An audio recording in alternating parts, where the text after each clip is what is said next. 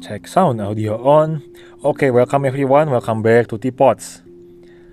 Masih masih bersama dengan saya juga Rinaldo atau Arsi. Hari ini kita akan membahas satu tema yang akhir-akhir ini mungkin ya cukup apa ya? Um, trending juga ya. Nggak tahu kalau teman-teman udah dengar atau belum, tapi uh, kurang lebih ini sesuatu yang sempat bumi uh, bukan booming ya, sempat uh, ada di Indonesia baru masuk, tapi karena ada kasus jadi batal gitu ya. Apakah itu pada uh, kesempatan kali ini aku bakal bahas tentang rental girlfriend atau pacar rental. Tapi biasa sebelum itu seperti sebelum-sebelumnya siapin tehnya, bear with me and drink some tea. Oke. Okay. Jadi gimana nih konsepnya rental girlfriend? Sebenarnya ini bukan konsep yang baru tapi uh, di Indonesia mungkin baru kenal. Biasanya kalau apa rental girlfriend itu ada di Jepang, jadi orang-orang biasa menyewa ya apa namanya waktu ya. Biasanya laki-laki nyewa waktu seorang perempuan buat jadi apa uh, untuk jadi pacarnya gitu. Seperti pura-pura gitu supaya kalau ketemu orang tua, kalau ketemu teman-teman gitu ya, nggak malu gitu jomblo gitu kan sendiri kan.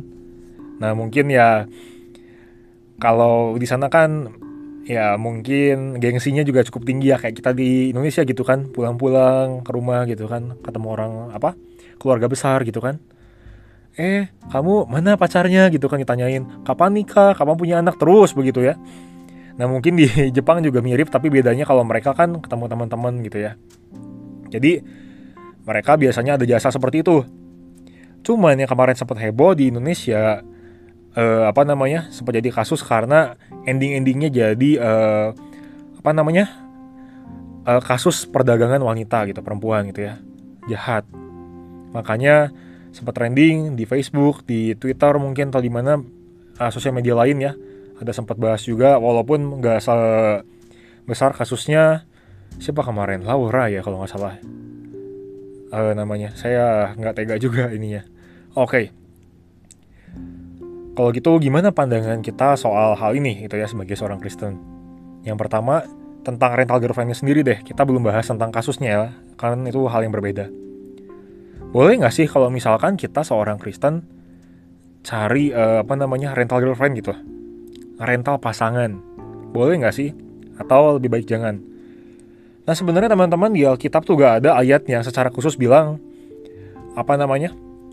Jangan uh, pakai jasa rental girlfriend gitu nggak ada sih. Nggak ada ya. Tapi yang perlu kita sadari sebenarnya waktu kita e, menggunakan jasa ini secara tidak langsung kita ini sedang menipu. Menipu siapa? Menipu diri menipu orang. Kita apa namanya seakan-akan e, mau supaya orang lain percaya kalau kita punya pacar kan gitu sebenarnya konsepnya ya atau mungkin ya ada orang-orang yang mungkin nggak ini ya nggak geng bukan karena gengsi tapi karena kesepian gitu ya. Tapi kan kembali lagi menipu diri gitu. Sebenarnya kan kita nggak punya siapa-siapa. Itu cuma orang yang kita apa sewa jasanya dalam tanda kutip ya. Jadi ya yang namanya penipuan baik ke diri sendiri maupun ke siapa pun tetap satu dosa. Gak boleh dong kita nggak boleh berbohong. Kalau ya katakan dia kalau tidak katakan tidak. Selebihnya itu berasal daripada si jahat katanya.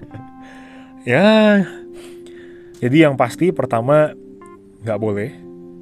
Lalu yang kedua pertanyaannya, kalau gitu boleh nggak kita yang apa? Yang teman-teman yang cewek mungkin ya, boleh nggak kalau aku ini apa?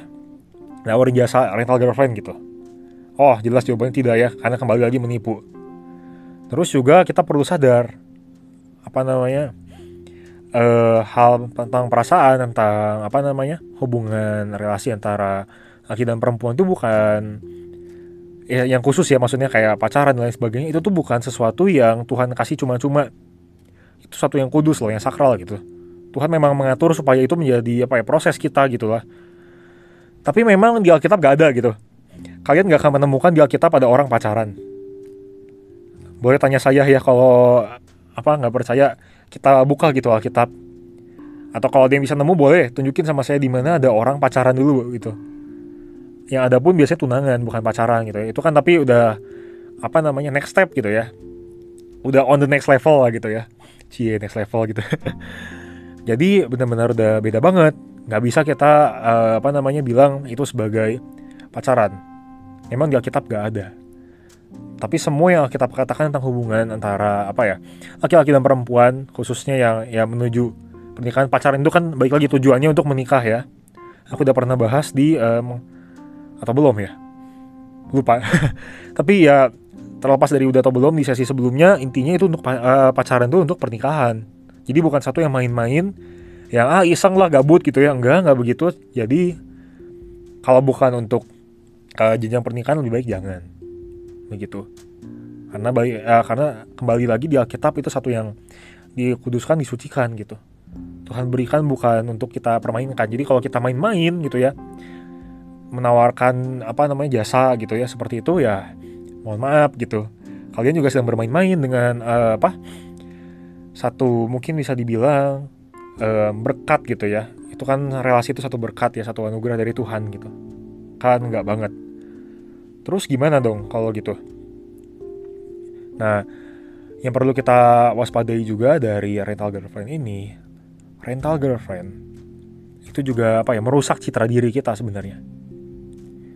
Orang berpikir kan dengan menyewa atau dengan ya menawarkan jasa seperti itu sebenarnya ya sudah gitu kan ada ada apa? Ada kontraknya lain sebagainya. Oke, mungkin memang ada kontraknya tapi itu sebenarnya memberikan satu citra bahwa kita tidak menganggap pacaran itu satu yang serius. Dan memang makin lama namanya perasaan kalau kita memang main-main ya semakin terluka gitu. Kalau kita cuma apa namanya? ya iseng gitu kayak saya kayak pacaran gitu ya cuma iseng cuma apa lama-lama juga kita bakal terluka sendiri, bakal capek sendiri, muak sendiri juga. Karena itu kalau kita dikasih kesempatan gitu ya ya mendingan daripada pura-pura ya pacaran beneran lah gitu kan daripada kalian bikin apa namanya pemalsuan-pemalsuan seperti itu gitu dan lagi juga kalau kita pikir sebenarnya ya sebenarnya ini juga ya mungkin ini ekstrim sih tapi agak mirip sama prostitusi mohon maaf begitu kenapa karena kan menawarkan sesuatu yang sebenarnya tidak nyata berhubungan dengan perasaan gitu kalau prostitusi memang lebih berat ya. Tapi di sini pun sama, menawarkan satu perasaan yang sebenarnya tidak ada. Nah ini kan satu yang salah gitu. Satu yang nggak benar lah ya. Untuk menginikan uh, apa? Mempermainkan perasaan kalian gitu. Atau mempermainkan perasaan orang gitu ya.